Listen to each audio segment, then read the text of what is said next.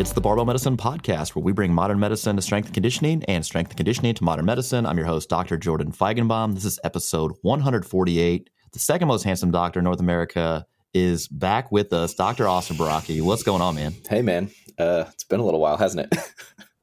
it really has. I've been on a, a kick just uh, interviewing and rapping with any, you know, all the heavy hitters of the strength conditioning field. That's been fun. Uh, we're not running out of content.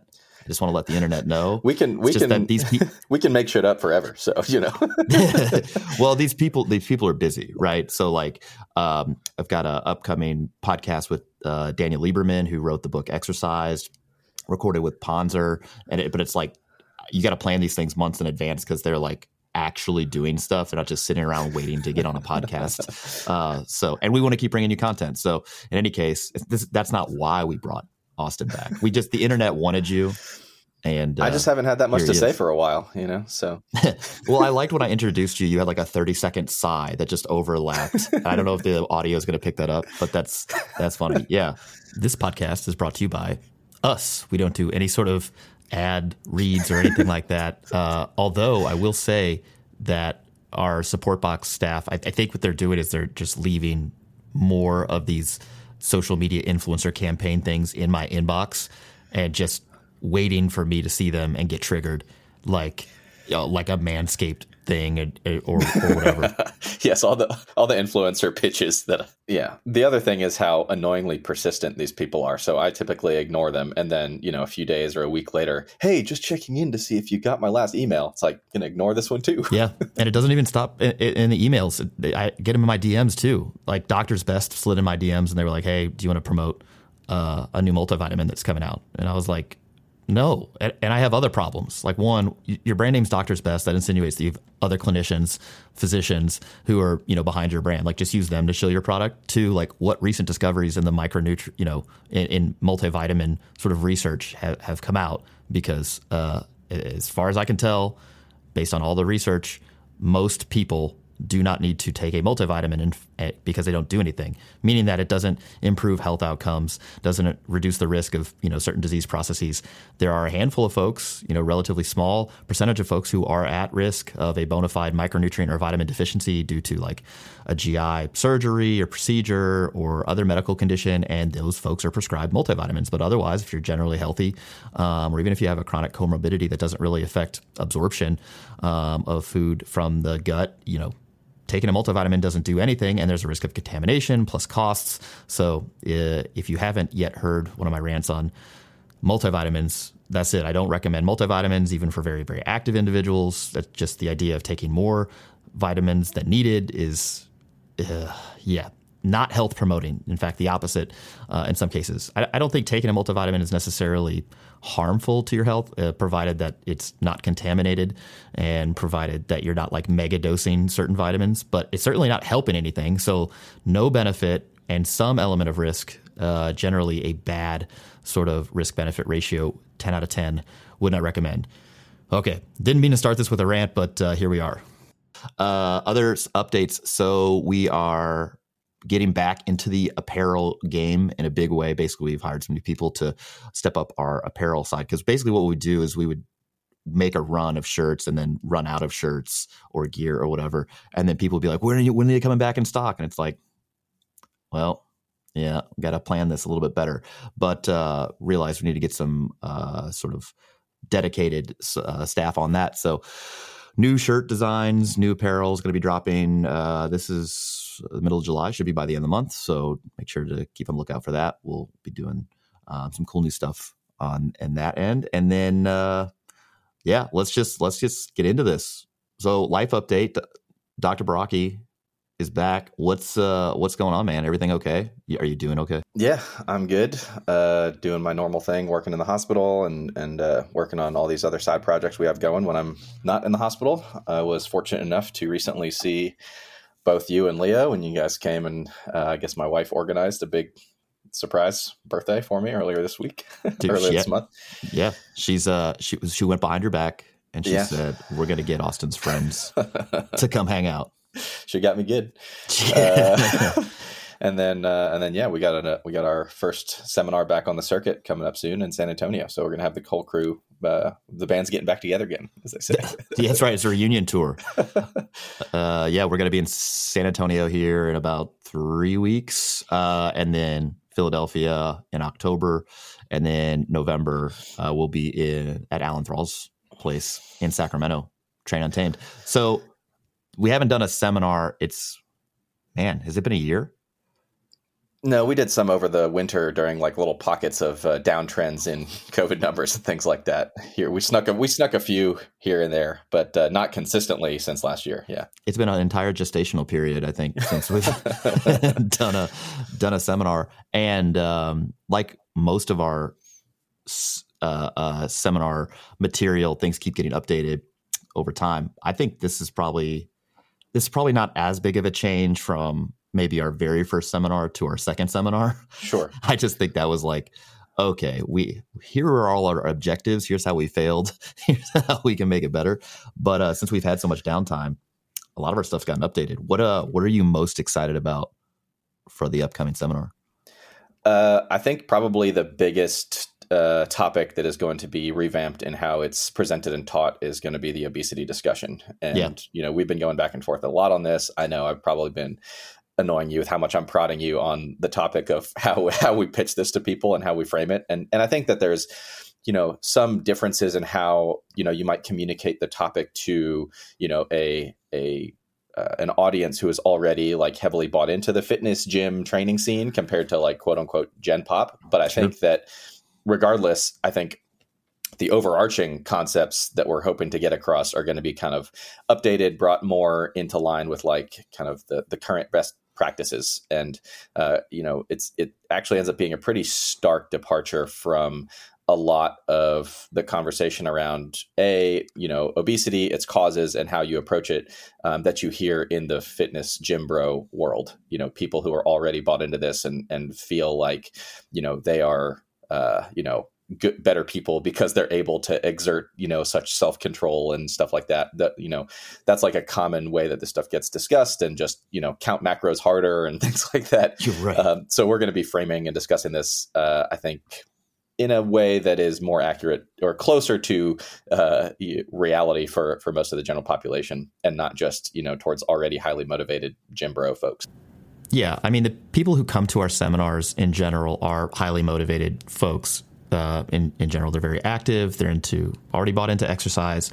They are already knowledgeable, uh, if not actively participating in health promoting dietary patterns. Um, there may need to be some additional refinement there to maximize or, or improve their own uh, health trajectory and health span, um, or, or, increase their fund of knowledge to uh, with working with others to improve their health span or improve their performance uh, from a you know dietary uh, intervention perspective or from a training perspective or from some of the other topics that we cover. So, previously in our obesity lecture, the way we kind of introduced this topic, which was after the behavioral change, after sarcopenia, after like what is health um, lectures, we were principally talking about energy balance. Um, and I think we probably focused a little too much on downstream sort of inputs into energy balance. So, just as an overview, like he, what we're talking about is energy balance is the relationship between energy intake and energy expenditure. And we would focus on the biological, psychological, social, and environmental sort of factors that go into this sort of energy balance or energy imbalance. Now, when we're, we're the way we're kind of m- moving into describing this and addressing it, um, I think makes more sense. It's more upstream. We're talking about higher level things. And I think it just makes it easier to understand, easier to communicate, and then ultimately easier to sort of guide management. So, what do you do? So the 10,000 foot view here is that we more view this as an appetite dysregulation problem rather than just a uh, than try to describe all these downstream mechanisms. So when we view this from an appetite dysregulation standpoint, there are certain modifiable and then non-modifiable factors. We can't really modify somebody's genetics, but we can certainly mo- try to modify their environment. Uh, not necessarily all aspects of their environment. That's kind of limited uh, by the individual, maybe their socioeconomic status, etc. But certain aspects of their immediate, you know, sort of eating environment, or uh, at, at, a larger level, their food environment. Uh, there's lifestyle stuff that we can employ, uh, you know, depending on the individual, and so so by correcting or trying to improve this appetite dysregulation uh, thing, then we get people who are more satiated, so more full, will tend to eat less and and lower their sort of dietary intervention RPE, make it easier for them um, to uh, eat uh, less, consume less energy, and, and, and basically when you look at it through that lens. Um, obesity is sort of like this multifaceted disease. It's it's an umbrella term for a bunch of different types or different causes of that disease. So there are straight up pure genetic causes of obesity. Uh, so like leptin resistance, that genetic uh, cause. There are you know things that are more uh, related to like a food addiction thing, although that's a controversial term. There are things related uh, more to mood disorders, and uh, the classification of which is uh, again an active area of research. So. but we think if you, we look at it through this appetite dysregulation um, lens and then address food environment and address lifestyle factors and potentially different medical uh, agents, so liraglutide, semaglutide, other sort of uh, pharmacotherapy, potentially even surgery, and there are new indications for who gets evaluated for bariatric surgery. Um, all of these things sort of work by fixing the appetite uh, thing first, whereas people then will uh, start responding more uh, better and be more sensitive to these um, satiety signals. And then they end up spontaneously reducing their energy intake um, because now they're getting the the signal like hey we've got too much energy on board we can actually reduce our energy intake so rather than just telling somebody to eat less and move more or you know just try harder or you know ascribing excess adiposity is a failure of willpower. What we're trying to get across is that, um, you know, obesity is a complex disease. It's uh, there are many different types.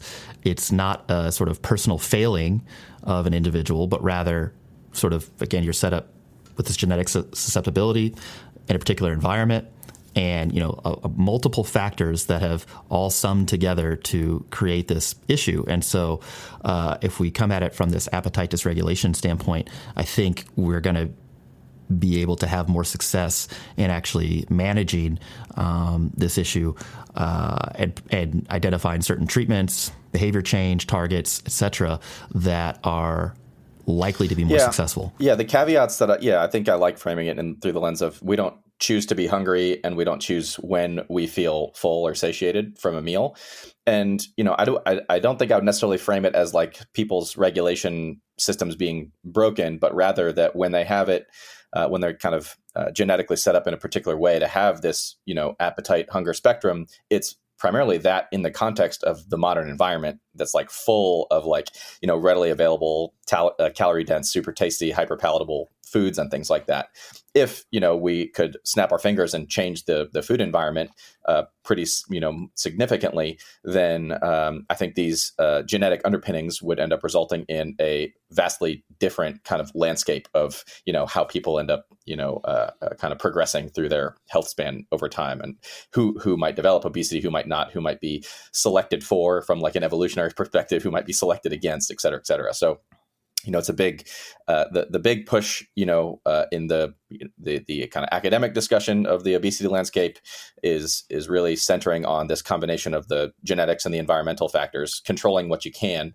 um, and then recognizing the things you can't control and treating it as a disease like like any other. Um, you know, you mentioned that there's a bunch of different ways, a bunch of different subtypes. It's kind of like having high blood pressure. You know, you can yeah. have high blood pressure. I could I could start listing all the different ways people could end up with high blood pressure and go on for uh, quite a while here, and those are evaluated and treated differently, and we don't you know blame the person for like squeezing their arteries down too tight and tell them to just like tell them like have you tried relaxing your blood vessels more? or something like just that, relax. Right? just just yeah. So so just you know so it, it helps to destigmatize this because honestly like if you look at the rates of success of just like telling people eat less move more it doesn't really you know on the on a population level doesn't seem to be particularly effective. And so just telling people to do that harder isn't going to make it any more effective. And we are seeing pretty substantial breakthroughs. Um, you know, in the biomedical arena when it comes to interventions that specifically treat this kind of appetite regulation system, whether through behavioral interventions that address it, um, or you know, medication surgical interventions that address the the appetite regulation thing. People suddenly, and I've had you know some of my patients, some of my telemedicine patients that I work with, um, they might be dealing with uh, you know a little excess body fat, and they're maybe they've struggled you know to to manage that over time, and then we say, okay, we're going to escalate you know our interventions, and we try some of the uh, more recent uh, medications that have become available to aid in the appetite regulation system, and suddenly, you know, they start losing a bunch of weight, and they're like, "Wow, this is like way easier than any other diet that I've tried before. I can stick to it, and I'm not just like ravenously hungry all the time, having like to exert this." massive you know conscious restraint high rpe diet kind of thing and uh, instead you know it, it becomes a, a you know a, a, more regulated better regulated system that allows them to in the setting of the modern environment which we have a limited ability to modify to still achieve you know a more healthful kind of body composition and improve some of their you know uh, any complications like lowering their blood pressure blood sugar things like that. So um, that's like a I guess, a little brief overview, but we're going to get into things in a whole lot more detail. Both, I think, at the seminar lecture, I've been designing a lecture that I'm going to give, given that it's a new uh, academic year for uh, medical trainees. So I have mm-hmm. new medical students under me, I have new interns under me, new new residents um, that I'm working with, and so uh, you know, some some uh, educational content I'm going to be teaching them when we're when we're working in the hospital too. So, yeah, turns out writing a book has opened our eyes more to I wouldn't necessarily call it like a blind spot, like oh, we just you know ignored this stuff before. But when you when you start getting deeper into like okay, well, what's causing this, or like yeah. how you know why why are some people more susceptible to weight gain or weight regain or whatever, yeah. and and then you start yeah you you it changes your perspective. You know, uh, previously, you, you know the the recommendation would be well you got to find a way to be in a calorie deficit to lose the weight. And uh, you know you're going to do that with diet and exercise and then maybe some meds and plus or minus surgery if you need it. And, and i think that's not wrong technically but as far as how understanding like well how do people get here and like what's the principal thing you need to address? Um, i think it just that's just not a great explanation yeah, I think we're just moving further upstream as far mm-hmm. as like the, yep. the the causes and things like that. And the higher upstream you can get, the the more effective your intervention will end up becoming downstream. Cool. So we'll just yeah. go to straight environment. Just look, we got to go to a different planet and set the food environment up in such a way there's you know there's no marketing for a highly energy dense you know ultra processed hyper palatable yeah. foods and uh, no okay they'll probably edit that out uh, all right, so we got upcoming seminars. Talked about that. Now, finally, what everyone wants to know: how's how's training? How strong are you right now? Your internet uh, reputation depends on this. um, I would say I am reasonably strong at the moment. Um, okay. I have in recent uh, past few months. I actually I think since probably like the beginning of the year, I was getting kind of annoyed with uh, you know standard uh, standard highly powerlifting specific training at the time. Um, and so I said, I'm going to, you know, back away a little bit. And so I introduced a bit more variation, which we do from time to time. But this time I kind of put more variation in my main lifts and I started training those as if they're main lifts. And so people probably noticed that uh, for the past six months or so, I haven't really been low bar squatting, been training the high bar squat, which I haven't really I think like before this past winter, I'd only ever done high bar squats for eights and I'd done like 460 or 470 for eight. And like that was, you know, it. I'd never done anything for fewer reps. So since then, I started training much fewer reps. So, I, you know, I think I hit like 507 for six, and I've done 562 for a single on high bar. And I'm pushing, I'd like to hit a 600 high bar squat, which I think would be kind of cool been training the reverse grip bench press, which always gets the the, the people going. Uh, it seems. Uh, what's reverse. The, what's the purpose of a reverse grip bench? yeah, yeah, I get that. I seem to get that question a lot. Like, what's that? What's that for? What does it do? And I'm like, do you ask this question about any other lift? Do you ask the question of what's the purpose of a squat? What's the purpose of a deadlift? It's just a movement that is consistent with your goals and you can get better at it. Uh, it's just, you know, another version of a bench. Who decided that a regular grip bench press has your hands turned prone? What if back in the day yeah. somebody decided a regular grip bench was with your hands facing you? then I everybody actually, would be asking, what's the what's the what's that other grip doing? You know, this would be a great coffee table book. Like how did we get here? Yeah, right. Like, who, who, you know, who's the first person to do a back squat, and why was that the preferred you right, know, exactly. Yeah. versus a front squat or whatever. Yeah. Yeah, yeah. So I've reverse grip benched 405, which was a cool milestone to hit. I've been training more sumo deadlift. I've been doing both sumo and conventional every week, and so I've been uh, also set more kind of arbitrary goals for myself. And I said I wanted to hit um, on my day one. I've been doing like a high bar squat single, a reverse grip bench single, and a paused sumo deadlift single. And between the three, I wanted to hit a 1600 gym total in a given day. So I did that a couple weeks ago. So that's kind of where I'm at more or less at the moment, just training, and it's fun. I'm not interested in competing anytime soon. Um, but I'd like to high bar 600 and then maybe eventually PR my low bar squat again someday. It's been a little while on that front. So At some point, yeah. Set a PR. whenever I, yeah, can care enough to, to, to really push that hard. So Yeah. uh, the Uh, other the other thing is I've been back in the pool, which I think I don't know if I brought that up. Yeah, so a few months ago, uh, my wife convinced me to get back in the pool and for like a day just to go have some fun. And since then, I've been actually going once or twice a week and swimming, which I hadn't done in like about ten years or so. Was the over ten years was the last time I was in a pool.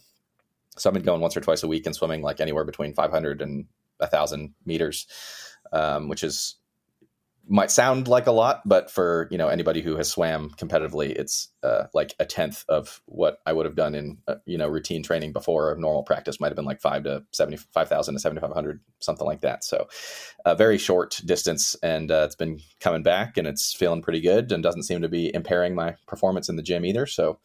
Um, you know the variation i think all around both in the exercise selection with the in the gym the barbell doing some isolation stuff and then getting back in the pool just moving more and in different ways is feeling good and i'm having less kind of aches and pains and injuries uh, arise and stuff like that so that's been Yeah. my my big change in the past six to nine months Probably, probably also in just enjoying your time spent training because there's less pressure, I guess, about you know how you're going to perform on lifts that we've given an arbitrary importance to, like Yep. the you know because the squat, bench, deadlift are the powerlifting you know specific movements, and we compete in powerlifting from time to time. It's like every time you do them, you're like, even if you aren't consciously or thinking about it or vocalizing like okay well today you know this is an important squat session.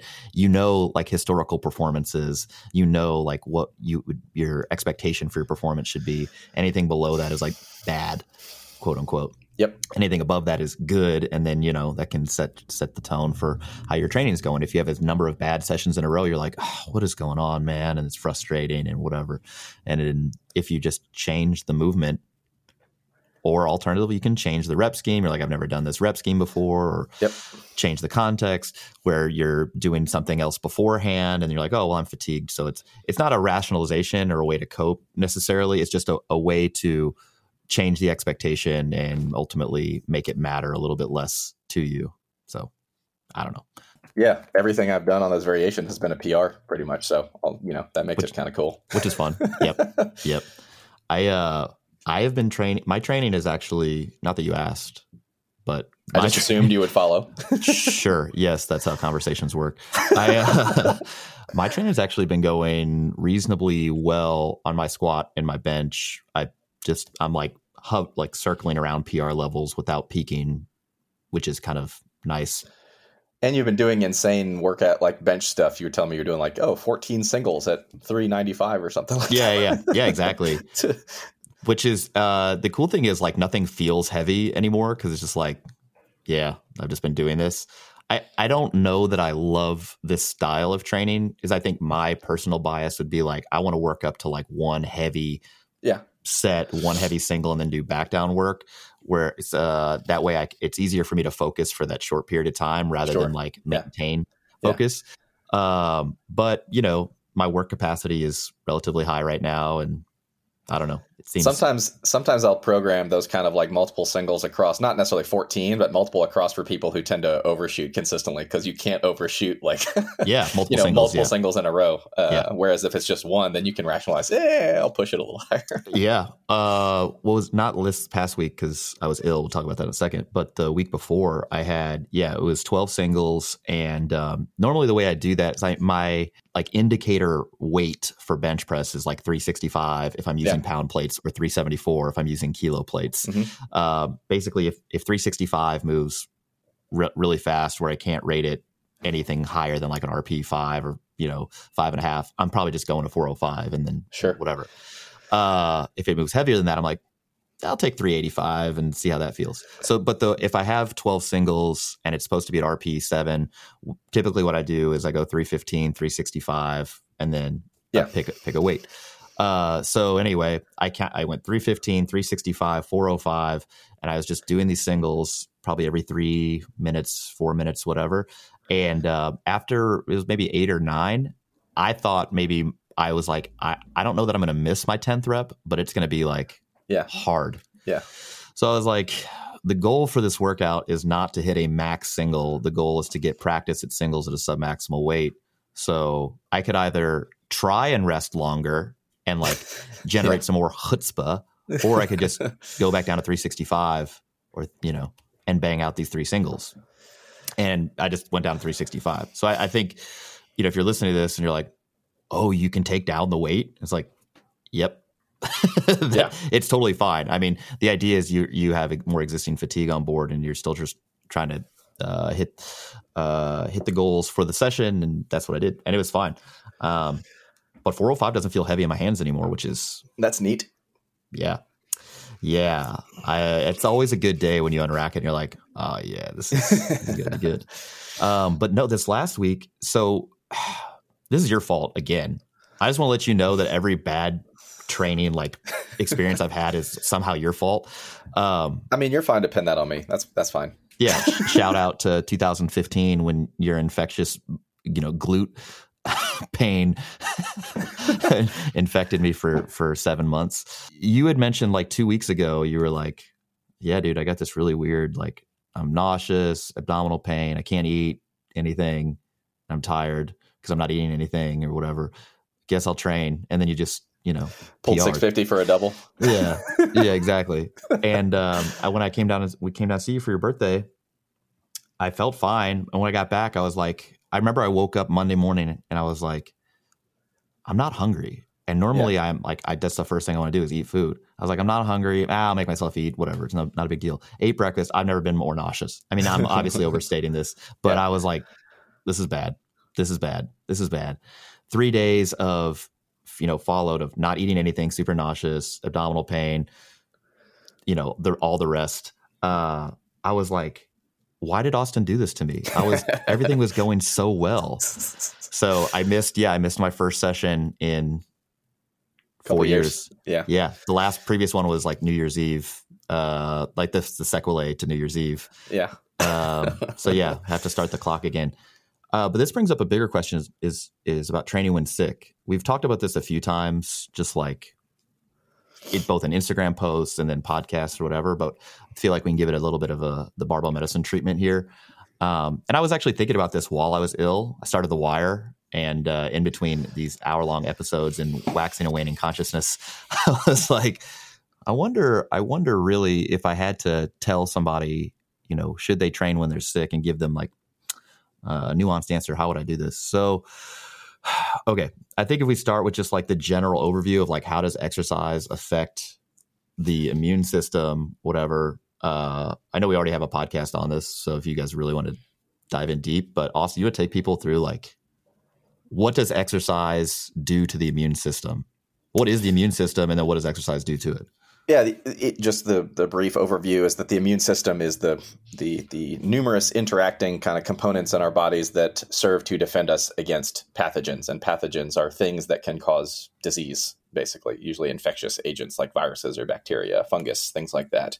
Um, and we get asked, I would say, a fair amount of questions because the assumption is that doing any amount of physical exertion will like weaken your immune system. That's right. And and uh, that's not necessarily uh, the right takeaway, I think, from this. We do get into this a fair amount more in our um, uh, podcast on this particular topic, but um, you know, exercise has n- you know numerous effects on multiple systems all throughout the body, not just the immune system, on the cardiovascular system, on the you know endocrine, you know, all kinds of hormones and muscles and, and, and a variety of things. And so, to the extent that there are some impacts on immune function after, you know, a reasonable amount of exercise, meaning like not uh, people who in the ultra endurance realm would be diagnosed with like quote the overtraining syndrome. Right. Um, people who are you know regular folks doing a reasonable amount of training. Exercise actually seems to uh, uh, ramp up some immune activity certain immune functions. Um, it tends to wake up certain cells that will go around your body hunting for you know pathogens or, or non-self kind of things that they can they can deal with. Um, it even has been shown to increase the response uh, to vaccination, which is particularly mm-hmm. relevant these days, where people who do some sort of physical activity, physical exertion uh, around the time of vaccination seem to get a little bit better, uh, uh you know, um, immunogenicity or or immune generating effects from vaccination compared to you know if you did that you just like sat and did nothing. Um, and so, you know, for for our purposes, when we feel quote unquote sick, there are some considerations because being you can be sick in a whole bunch of different ways, and some are you know pretty severe, debilitating, what we'd call febrile illnesses, where you have you know potentially high fevers and things where you're you know more likely to be pretty significantly contagious, and those are things where yeah might not be wise to go and do a, do a, a, particularly lengthy, particularly hard training session. It doesn't mean that you're better off doing nothing and being completely sedentary. Like mm movement is not going to set you back or harm you, but you also have to consider the environment that you'd be doing this exercise in. Would you be exposing other people to what you have? That's generally a bad look uh, if you can avoid that. Versus if you have a garage like I do to go, you know, I'm. It takes a it takes a lot for me to say I'm not even going to go out there and do anything, even if it's like an empty bar thing or hop on the the air bike or, or, or do some isolation work or something. I'd have to be pretty in pretty bad shape to to even say I wasn't going to do that. So, um, what do you think? Yeah, I mean that's the same. If I had a home gym, I probably still would have missed on Tuesday. That bad, be, huh? I mean, I just my basically every time I stood up, I was very very nauseous, and yeah. I was like, and throwing up. Honestly, for me, is the worst. I'd rather have a fracture or like whatever because I just I can't stand it. Yeah. Um, but yeah, I, I'm in agreement. You know, the data here, I, it's not nothing, but the problem with illness, particularly infectious illnesses, is that there's so many different yeah. infections that you can get. So, like saying a generalized statement like exercise reduces the risk of infection, it's like, okay, but which infections? And it's like right. we have data on mononucleosis, so the Epstein Barr virus is the, one of the main causes of that. Like a bunch of different herpes um, uh, viruses, chickenpox, etc. Uh, so we feel reasonably confident that like regular exercise actually reduces the risk of infection with those agents, uh, but not all infectious agents. Um, we know that exercise increases, like you said, the response to vaccinations. Greater antibody titers is how they measure that. Um, so, it, yeah, exercise is good. We nobody's disputing that when should you not exercise? I, I agree. It's like if you're posing an infectious risk to people, yeah, probably would avoid that.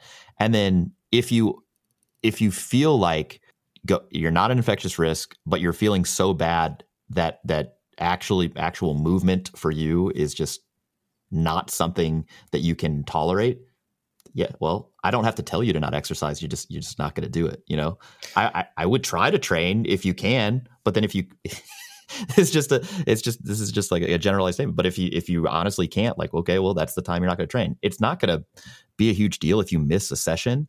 the The issue is that if you miss a bunch of sessions and this becomes like a obstacle or barrier for you to like continue the behavior the healthy behavior pattern that you were engaged in. If that was your routine, if you were going at a certain time every day, and now like, you know, you, you're missing a bunch of sessions, that's probably the the real risk. I don't care if you miss a day in the gym, you know, or two days. That that's not a huge deal, provided you just can get back on it. But a lot of people, what'll happen is they'll get sick, and then you know, a few missed sessions beget many missed sessions, and they're like, ah, I haven't been in the gym in a week or a month. And it's like, well, probably didn't need to do all that you know?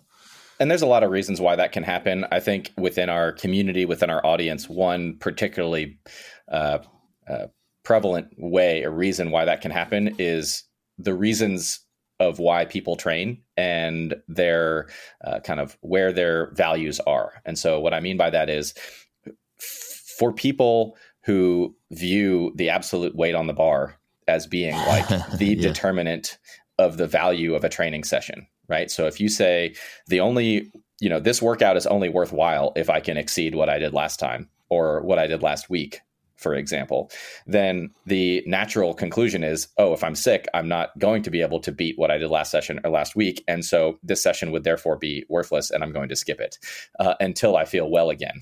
And then when you come back, you're going to be weaker and then you're going to beat yourself up because you're, yeah. and then you're going to quit or something like that, right? Right. Whereas, you know, for our perspective, the training itself is enjoyable and valuable to us. We, you know, it's something that keeps us coming back. And I also don't necessarily dichotomize like sedentary behavior versus training as like sure, these two yeah. distinct things. It's all just like a spectrum of movement.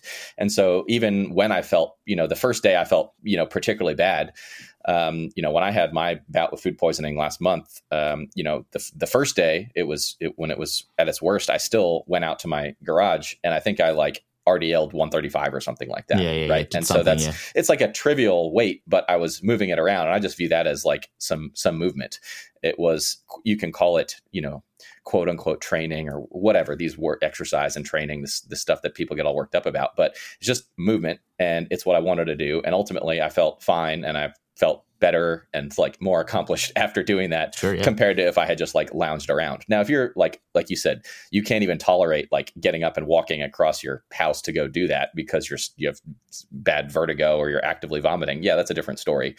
Um, but that session still had value in many ways. I would say both psychologically, physiologically, made me made me feel better. May have who knows may have altered the duration of how long I felt bad yeah. may have may have mitigated uh, you know uh, or prevented some soreness that I would have experienced otherwise you know a couple days later had I skipped that session hard hard to know some of all those things but um, I wouldn't really that's kind of how I would aim to shift people's views on this is like sessions where you don't you know sessions where you don't uh, keep adding weight to the bar every time or every week or something like that they still have plenty of value. And i think people's like lower bound for where a session becomes not valuable is probably too high meaning that you can still get value out of tons of sessions even if the load goes down markedly. Yeah the only reason i know about this is because i'd recently gotten in an internet argument with some health professionals that were advocating that if you're sick above the head for what is i don't even know what the thing is it's like if you're sick above the head, don't you can't exercise. If it's below the neck, you're fine, or something like. It's just made up, yeah. Just 100 percent made up. I don't even remember because I remember looking at it. I go, "This is just made up." Yeah. Um, and so invariably, when challenging them on this, because I was like, "Why are you putting this out there? This is not helpful to anybody because again, it's just made up. It's just giving providing another barrier or uh, for people to be physically active, and again, just telling people to rest without any sort of nuance. They were like, well, what about the myocarditis risk, viral myocarditis? From people have like an, a viral infection and then they exercise. There's mouse data showing uh, that that there's an increased risk of viral myocarditis. There's a few case reports in the literature, and I was like, all right, cool. So there is a non-zero risk of getting viral myocarditis after a viral infection. Period. Yes.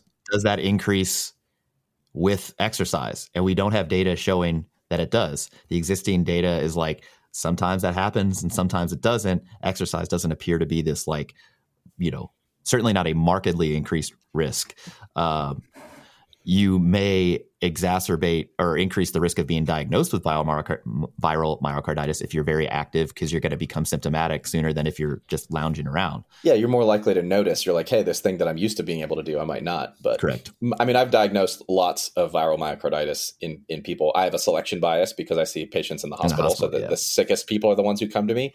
I wouldn't say it's something that's hugely prevalent, but of the cases that I see, it's typically in people who just got sick and then they develop this thing and they're, you know, not you know hard training or or super active or or even particularly sedentary. They're just normal people living their lives and there's some risk of that happening with effectively you know most like i would say respiratory viruses can can uh, can precipitate something like that. But it's not something that's worth being worried about or considering for like really anybody out there as far as would this change what I do if no, I hundred percent no, no, it does not. no, that's what I'm saying. I'm, I was trying to think of conditions where I was like, I absolutely would not recommend somebody to train, and I was like, if you had like splenomegaly from like a really gnarly bout of mono, maybe I guess. But then I'm like, I, I, I just don't know that I would tell you to not move.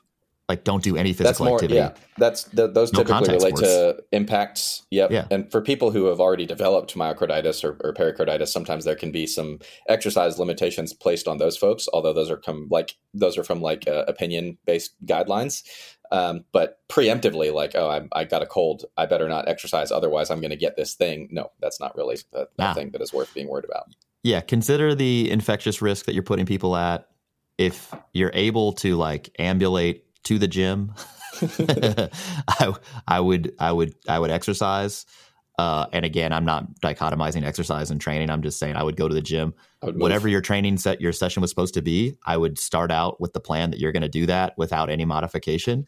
But if fatigue is notably higher, you're using RPE or some other sort of auto regulation mechanism like reps in reserve or bar velocity or whatever you're using at the time can shift the load on the bar can change how much volume you're doing right? If you notice like hey typically i'm able to do or the workout says i'm supposed to do five sets of five and after your second set of five for example at that's already at a lighter weight because your fatigue has moved even slower and you're like wow my fatigue levels are higher just like go to the next exercise. Effectively you you would use auto regulation the whole way through to like determine what you're going to do.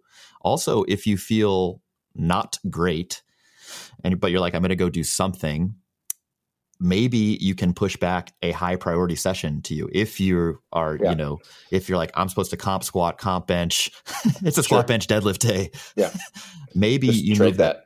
yeah to something else oh i'm doing leg press feet up bench and you know pull-ups or whatever pull if if you care that's again i mean it's just like if you were in meet prep or whatever Sure. or you like the sessions really really mattered um, if you do have a prolonged illness though and you're like out of the gym for a substantial period of time or you haven't been training for a long period of time um, that would probably be the time to take a deload um, which i want to talk about briefly.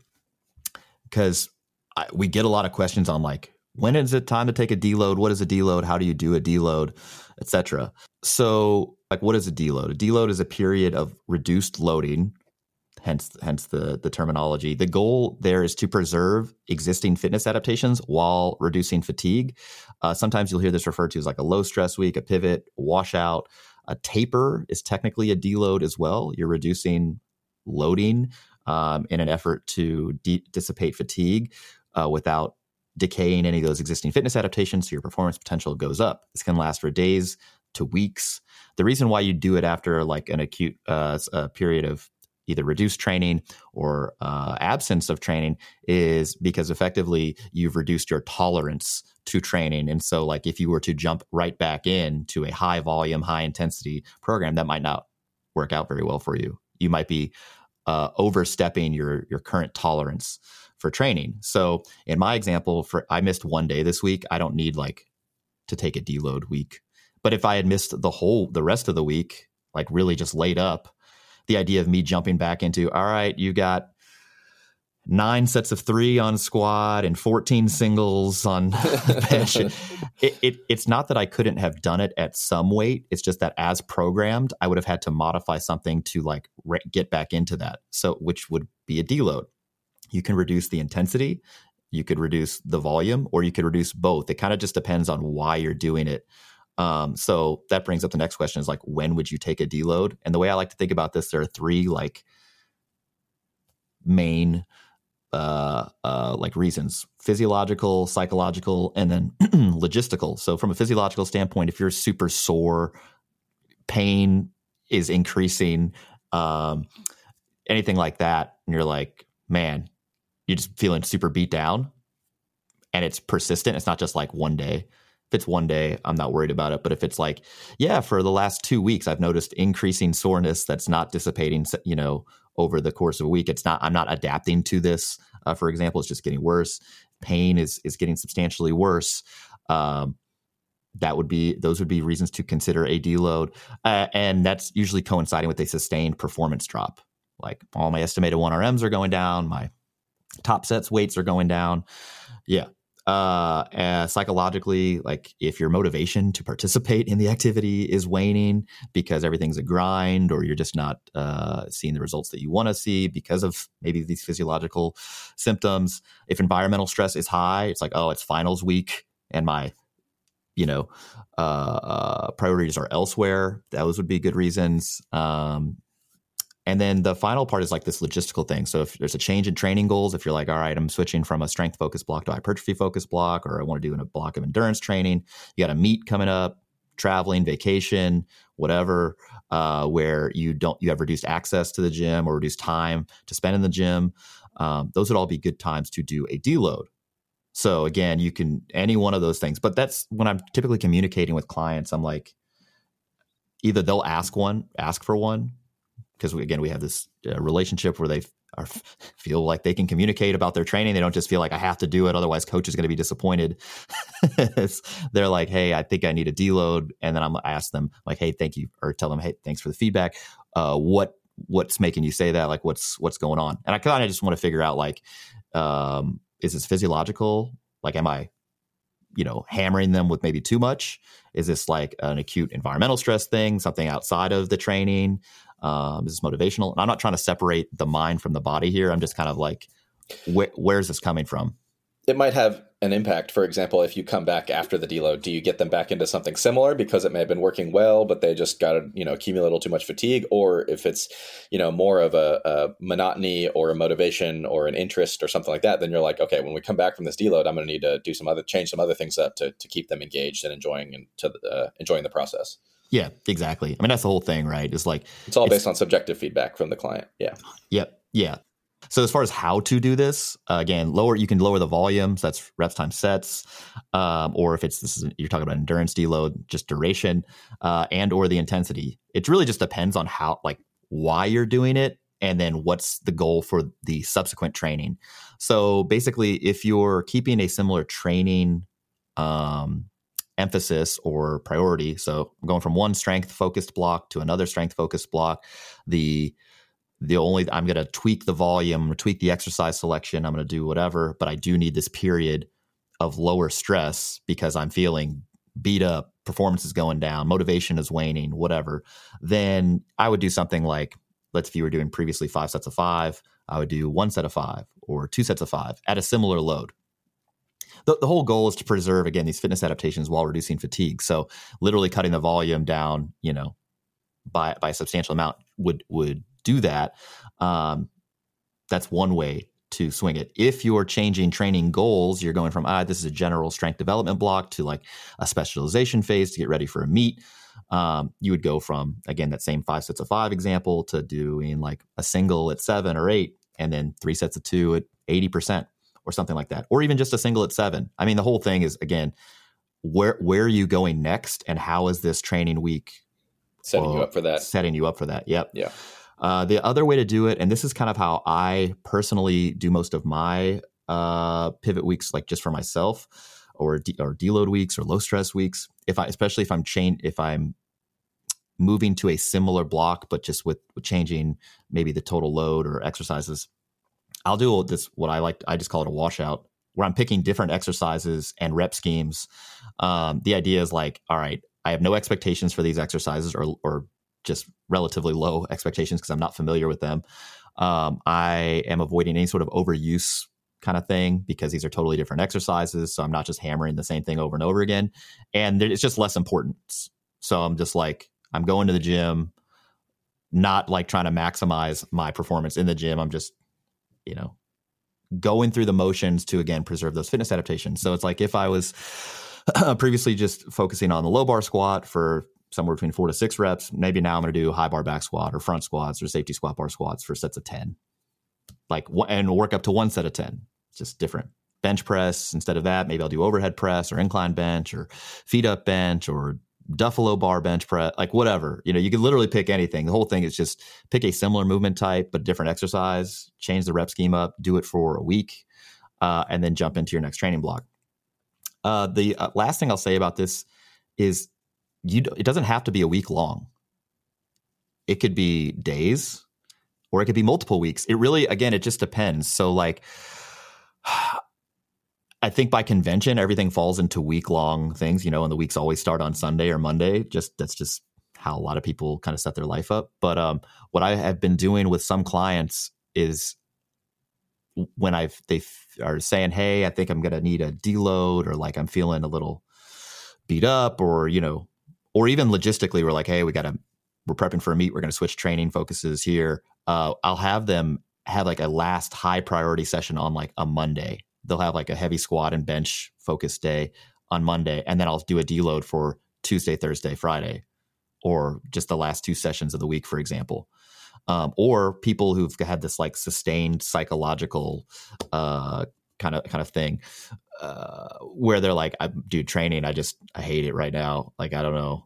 And so I would uh, I, at that point I might stretch out a deload for two weeks, three weeks to try to like get them an entry point where I'm starting to enjoy stuff. There's less you know negative uh, psychological associations with the gym. Same thing uh, if someone has an injury, right? You, this might be a deload for a protracted period of time where you're working back into it. So there are no hard rules, hard and fast rules, uh, uh or sorry, there are no strict rules about deloads. But I just think when conceptually you're you're thinking about when to do a deload, you do it when there are uh, you know uh, physiological issues, or psychological issues, or logistical uh, things coming up. And then overall you're just going to reduce the volume and or the intensity. And there are many different ways to do this.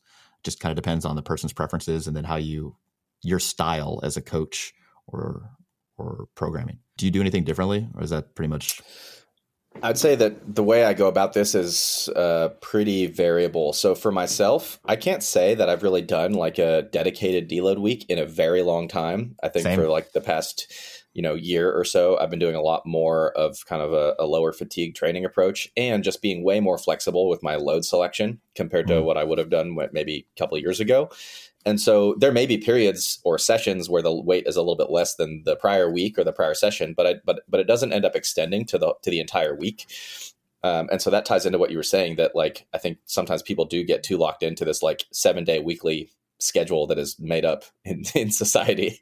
And I've had, you know, when you're very well trained, very well conditioned, you have a high work capacity, all that kind of stuff, your recovery is relatively quick and good. And so, you know, just because you start to build up some fatigue and, and feel beat down doesn't mean that, hey, let's say that that last hard session was on a Friday, that you need that weekend off, the entire next week, the subsequent weekend off, and then the next Monday before you can get back to real training. That's again kind of an arbitrary duration Rather, I tend to follow a lot more the subjective kind of athlete reporting. If they tell me, you know, I'm feeling beat down, then I say, all right, we can back off for a couple sessions. I might modify, say, the next one to two sessions and then get a new kind of piece point of feedback and say, hey, are we feeling, you know, are we popping back up again? Are we starting to feel feel better again? So sometimes I'll have people who do, you know, two back off sessions and then they're able to get back to regular training on the latter half of the next week, or or it might even be one, or they might say, I don't need the actual prescription to change. I'll just adjust the weight, you know, and and follow the programming as it's written and see how I feel, you know, on the back end. So so there's a ton of flexibility.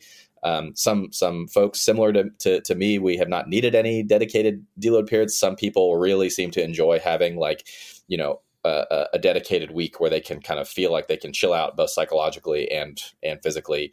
Um, uh, or or hey, I'm uh, I'm approaching a test day, and then right after my test day, I'm going to be you know going off to party for you know a, yeah. a, bachelor bachelor party or something like that. It's like okay, well that's a reasonable situation to do that. So so like you said, there's no uh, real rules here.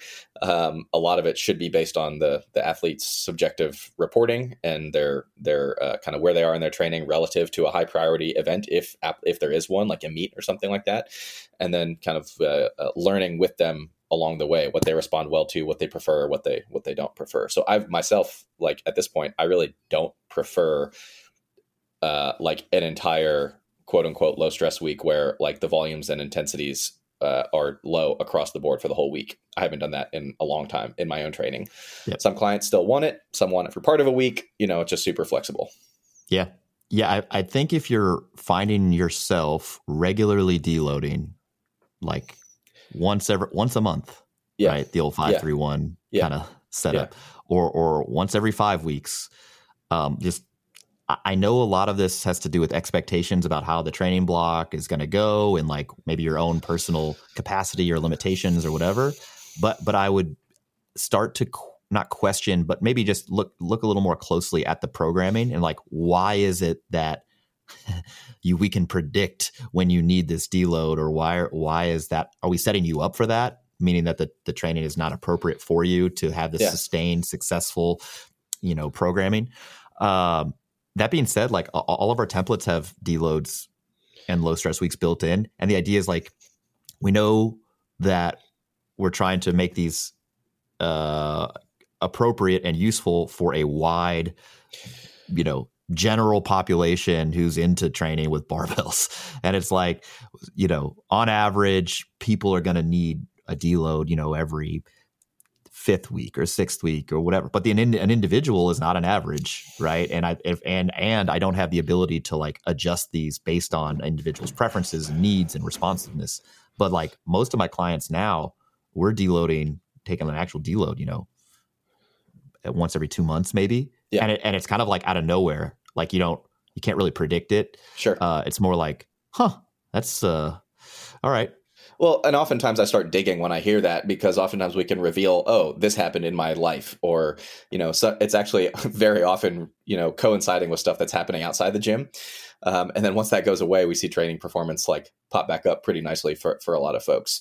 But yep. yes, I'm glad, you know, I was, if you hadn't anticipated that, because we, we can anticipate that, that uh, question arising where people would say, well, the templates have these and they're, they're in there. And, yeah, you know, it's, it's a valid question, but I think it's important to recognize that, hey, there are numerous inherent limitations to a, to a sure. template that's not individualized. And that's part of the contrast between that and an individualized kind of uh, coaching relationship and the other thing is, you know, we'll often get questions like, "Hey, I'm running this template and things are going really great and weight's going up every week and I'm pro I'm set to do this deload or low stress week yeah, next week. No, do I need going. to do it or should I keep going? We're like, no, you're de- you're illustrating this very phenomenon of like you're responding really well. You don't need the deal. You can keep doing the same, you know, weekly deal until you you know demonstrate that you need it or until something arises and then you know you know that it's there as an option for you. Um, these things are not you know you don't have to do what's on the paper just because it's on the paper or on the screen. Um, these things are malleable and you can modify them to your needs and preferences and, and all that's uh, all that's fair game. Yeah, just want to give people a structure that's useful and kind of show people how we how we program. Um, yeah, the actual new template is just my phone number. You just what I'm going to do is sell it, and then you can just text me and ask me, and I'll just ask me just what do. yeah, what do? Yeah, figure it out. All right. So hopefully this uh, podcast so far has been useful. But now this is what people really want to know. We should have led with this, just like hook people in the first few minutes. You know, everyone wants to know what you're what you're reading, what you're watching, like what's what is Austin doing? Like that could be its whole Instagram account by itself. Uh, did you just finish the uh, uh, the book on the Sacklers? Yeah, so Empire of Pain was uh, one of the recent books that I read by uh, Patrick Radden Keefe, which was excellent. And so that book uh, is basically a history of uh, everything that led up to the opioid epidemic in the in the U.S. and it kind of traces the family that that uh, ultimately owns um, Purdue Pharma, going all the way back to like the the OG Sackler who immigrated to the U.S. back in like the early 1900s. And it traces his family and his family tree, and their kind of uh, how they ended up getting into medicine, and then uh, uh, you know pharmacotherapy, and then pain meds and opioids in particular, and then the marketing schemes and all the stuff that um, led to the you know uh, 90s 2000s um, uh, uh, opioid crisis. So that was a very well done history for anybody who's interested in the topic. Strongly recommended. Um, I think you read it too, yeah.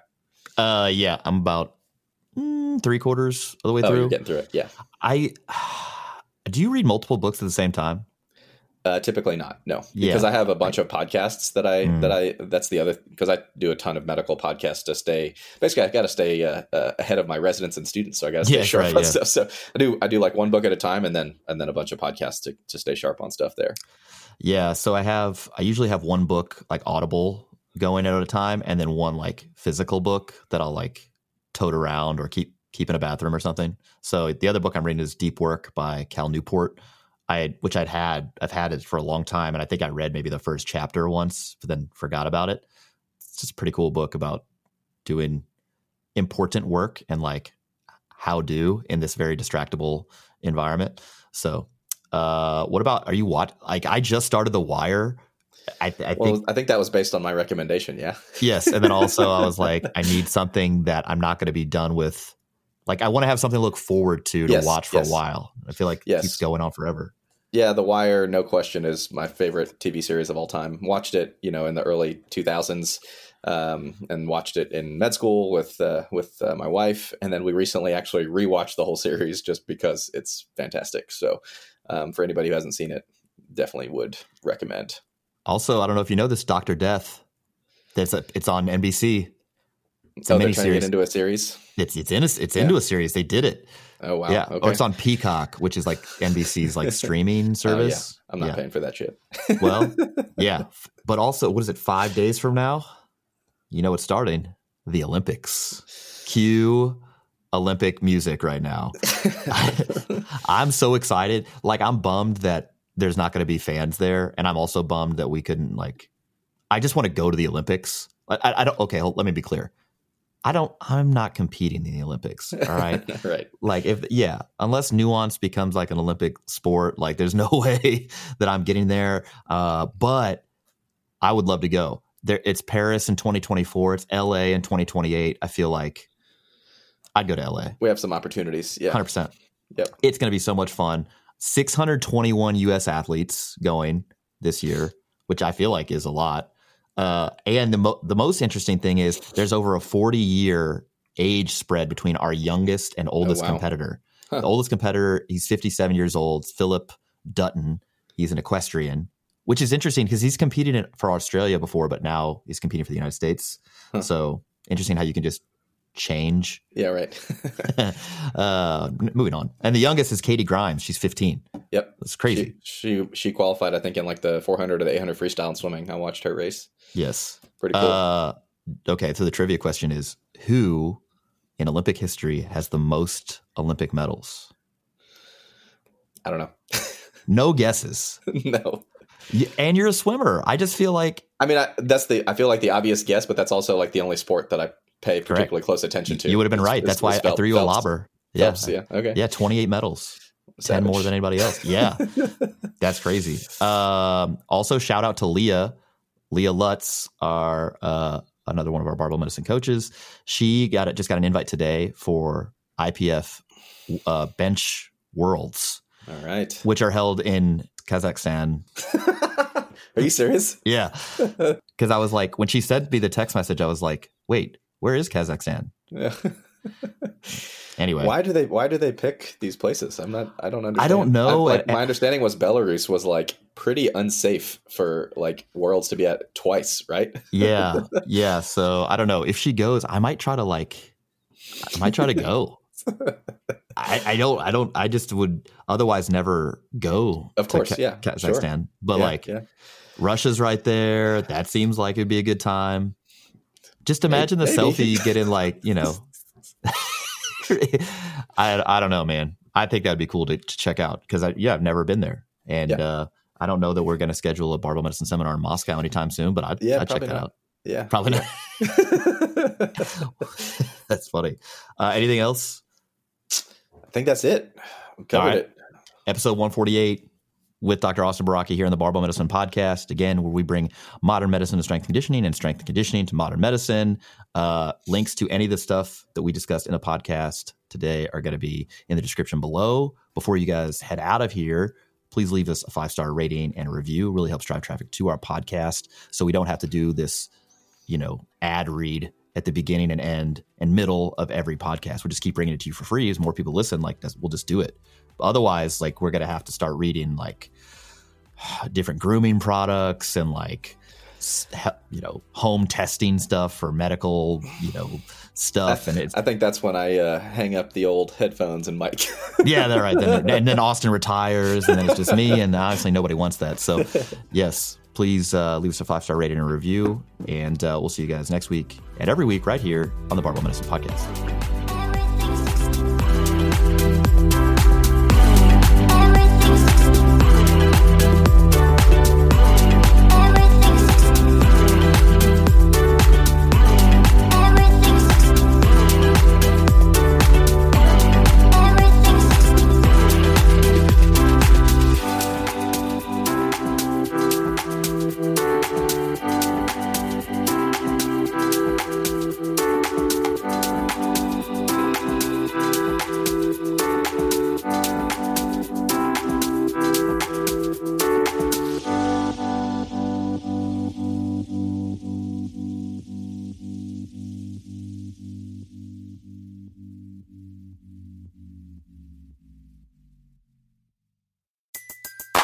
Everybody in your crew identifies as either Big Mac Burger, McNuggets, or McCrispy Sandwich. But you're the filet fish Sandwich all day. That crispy fish, that savory tartar sauce, that melty cheese, that pillowy bun. Yeah, you get it. Every time. And if you love the Filet-O-Fish, right now you can catch two of the classics you love for just $6. Limited time only. Price and participation may vary. Cannot be combined with any other offer. Single item at regular price. Ba da ba ba ba.